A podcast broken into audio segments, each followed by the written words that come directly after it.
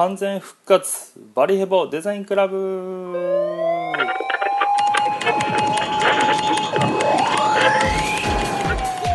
はいどうもどうもどうも。お久しぶりです。えー、っとですね2週間ぶりの収録になります。すいませんえー、っと先週はですね、えー、っとブログでもあの書いてたんですけどえー、ちょっと病気になりましてえー、お休みさせていただきました。で8今まで収録して多分初めての、えー、お休みだったんじゃないかなと思います。なぜかというとですね、えー、その前にあの1回扁桃炎になってなんかガラガラに声が鳴ったりとかしててあのここで喋あラジオで喋ってたやつもなんかあのすごい声が変になったりしたんですけど、えっと、その後にですねあの胃潰瘍になってしまいましてえー、ちょっとお休みさせていただきました。いやーびっくりしましたね。あの生まれて初めてあのこんなに内臓が悪くなるという経験をしてですね。まああのちょっと胃が痛いなと思ったんですよ。で毎回まあなんかご飯食べたとか吐き気がですね必ずご飯食べれば吐き気が、えー、出るっていう状況で。でまあちょっと心配でしたしあのまあ今フリーでねやってて家族もいるのでえー、まあ、大病だと非常にまずいなと思ってですね近くの内科に行って調べてもらったらちょっとこれ大きな病院で審査、あのー、調べてもらった方がいいねっていう話になってでなんでかというとあの痛くなったところが胃の上の方でなんか胃の上の方ってがんとか胃がんとかになんかなる時に痛くなる場所らしいんですよ。でまあもしえらいことになってたらまずいからっていうことでなんかすぐ病院紹介されてしかも朝病院行ったのにもう今からそのでかい、ねえー、九州中央病院に行ってくれって言われてもうしょうがないんでもう怖い怖いじゃないですか。仕事もちょっと本当あったのに伸ばしてもらってですねもう急いでね行ったんですよ。そしたらもうその行った先でもうじゃあもうすぐ検査あのいろいろやりますんでって言われてですね採血やったりとか超音波と CT と胃カメラっていうのを1日かけてやるというですね。もう非常にあのドキドキの一日でした。でまああのいろいろ調べてもらってでまああのね採血とかね超音波とか CT とかはまあ CT も怖いですけど寝ときゃいいんで別に。おなんか回ってる回ってると思いながら、うん、輪切りにされてですね、えー、まあ調べたわけですけどもその後胃カメラですよ胃カメラ。もう初めてなもんでもう怖いじゃないですか。でもあのー、一応なんか喉の麻酔とあと鎮静剤を打つかどうかっていうのをサインしないといけないですよ。で書類にサインしてもうなとにかくあの吐きそうになるのが嫌だったんでもう何でも打ってくれっていうことで全部丸してで喉の麻酔をするんですけど喉の麻酔ってあの注射とかかなと思ってたんですよ。だから違くて口の中になんか変な液体を入れて上向いて口開けたまま。で喉をこうなせき止める感じにしてその喉でその麻酔を止めとくんですよね一時。で、えー、そしたら3分ぐらいですかね右手にあの砂時計持たされて ちっちゃいやつ3分経つまでそれがこう3分経つとその落ちきるんですよね砂が。で右手にそれ持ったままででずっとその状態上向いて口開けた状態もうすごく間抜けな状態でですね、えその液体をずっとやってたら喉が感じなくなっていくんですよどんどん。で麻酔がかかってまああのそれがなんかそのおえってなるのを防ぐみたいなことで。でとりあえず喉の麻酔をかけでその後にえー、じゃあ行きますねということで、えー、先生の言うところに連れて行かれて。でそこで鎮静剤を打つんですけど全くこの注射が痛いんですよ。なんかめっちゃ濃いらしくて濃いの注射する時って血管がすごい痛くなるらしいんですよね。でうわ痛えと思いながら、まあ、打ってもらったらもう瞬時っすよね。もう瞬時に意識が遠のくんですよ。眠くなるっていうかなんかもう体の力が抜けてもなんかやばい何も抵抗できないっていう状態。そしたらもうもうすでに口にマウスピースつけられてもう気づいたら胃カメラが入ってるみたいな。もう抵抗の余地なしっていう感じで。しかもその胃の中の状態をなんか映し出すカメラっていうのが頭の上にあってでそのカメラがもう見える見えるんですよ。もうむちゃくちゃ見えるとこにあるからもうなんですか複雑なんですよね。自分の中体の中が見れるっていうのも。でまああのそれでバーッと進んでいてまあ胃が見えてまあその時もう朦朧としてるんですよ。だから胃の中がどうなってるかとかはぼやっと見えるんですけどなんかもうなんかここが悪いねとかどうのこうのとかいうのはあんま分かんなくてだけどこう一番怖かったのが痛いとこう進んでいくのににつれて痛いんですよ。胃の中がですね。で痛いと思って思っても抵抗できないから足とかバタバタさせるんですけどそしたらもう平然とお医者さんがですねそこからなんか変な機材をこう差し込んでいってなんか切切ってるんですよね。だから胃の中のなんか生検をするらしくてなんかあの胃の一部を切り取ってるらしくて めっちゃ怖えと思って。でもジョキジョキ切って血が出てるのは普通に見えるけどもう痛いんですよとにかく。で取られて。でまあとりあえず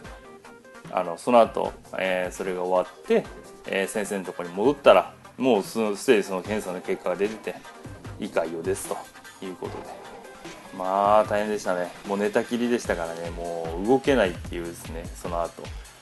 4日間ですかね。もう全然もう仕事も何もできずでも結局そこがちょうどラジオの日だったんでお休みさせてもらったということです本当すいませんでしたねあのちょっと今日から元気に、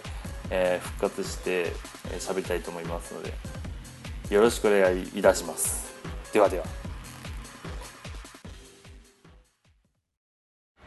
Katakata no Nihongo desu imazen. Kakani akitai no desuga wakaring muscut. Konosaki no okinakanban no Tokoro dezuka. Thank you very much. その目印の看板作りました。紙ウェブ映像のスカイプラントデザイン洗練されたデザイン。常識を凌駕する企画。すべてのクリエイターよここに集え。D の deino.jp はいどうも後半でございます。えー、っとですねね体もメンテナンスが必要とね今回分かったことですけどもね、えー、それとともに今回の後半の、えー、お題はですね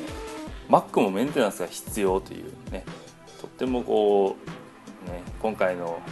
いろいろ起きたことにねあの直結しているような内容かな、うん、そうでもないか。ね、ということに、えー、でいきたいと思います。えー、ねえー、まあ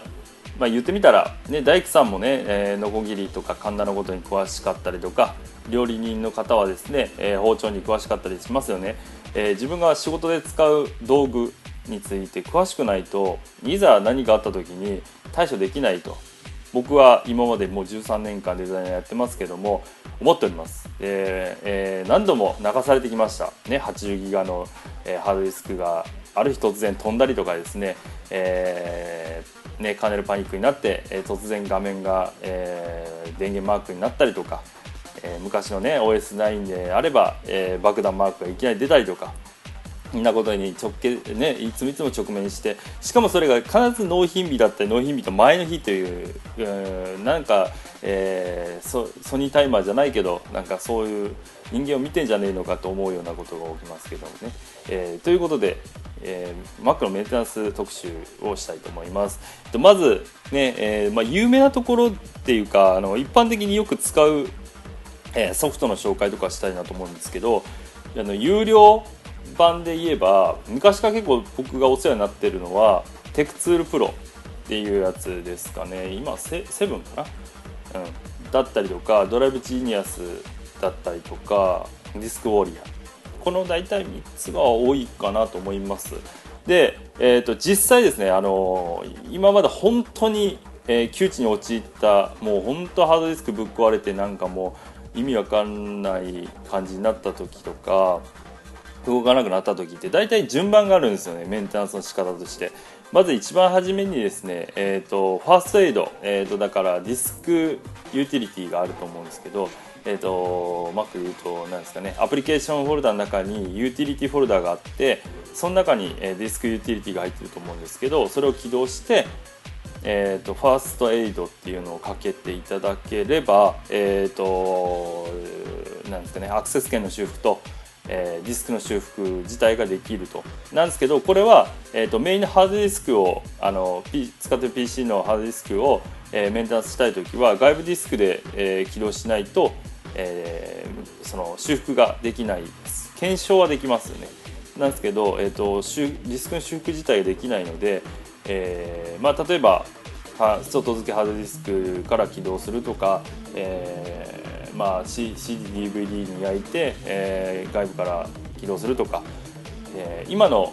一番最初版10.9だったりとかは、えーと、オプションを押したままで起動して、えーと、ディスクを、えー、選択すればですねえ外部ディスクとしてもうすでにインストールされているものがありますのでそっちからインストールあ、えっと、ディスクユーティリティを開いてファーストエイドをかければ、えー、メンテナンスができる。でその後それでもダメだったら次は有料ディスクあ有料ディスクじゃない有料ソフトを使ったりとかすればえー、順番的には正しいのかなと思います。で今までの経験上でいけば TechTool Pro とか Drive Genius で、えー、再構築とかディスクの修復してですね。でその後最後の最後でもうどうしようもないってなったらディスクウォーリアを使うみたいな方法を使ってました。でなんでかというとディスクウォーリアって結構中を再構築するときにディスクの書き換えをしてしまうのであの一歩間違って途中で例えばフリーズしてもう動かなくなったりした時そのディスクウォーリアかけててですね。で再構築中に、えー、ドライブが止まって例えばまあ電源が落ちたとかだからもう一発実はアウトなんですよ。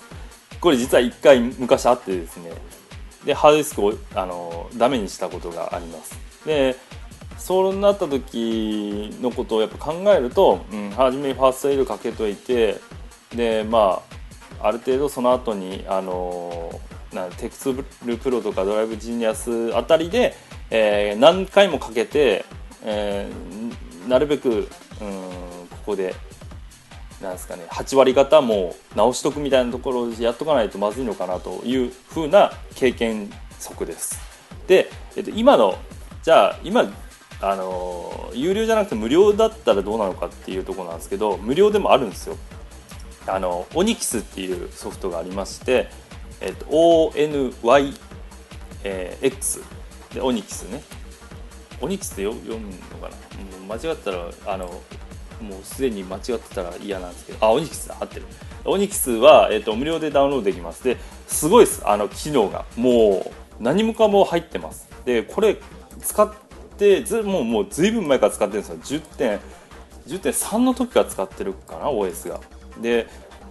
あのすごくやっぱ優秀なソフトで初めに、えーと、ディスク自体の検証してくれてその後に、えーと、クリーニングとかも全部できます。キャッシュもうローカルのキャッシュからユーザーのキャッシュから、えー、ブラウザのキャッシュ。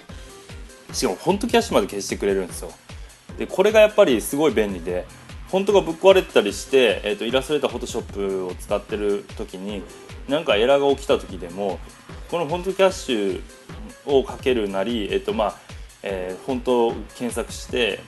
ぶっ壊れてるやつをあの検索したりとかして消すとかしただけでやっぱ治るんで非常に便利です。で、えーと、あとはそうだな。キャッシュの他には最適化も当然できます。再構築もできます、えー、検証も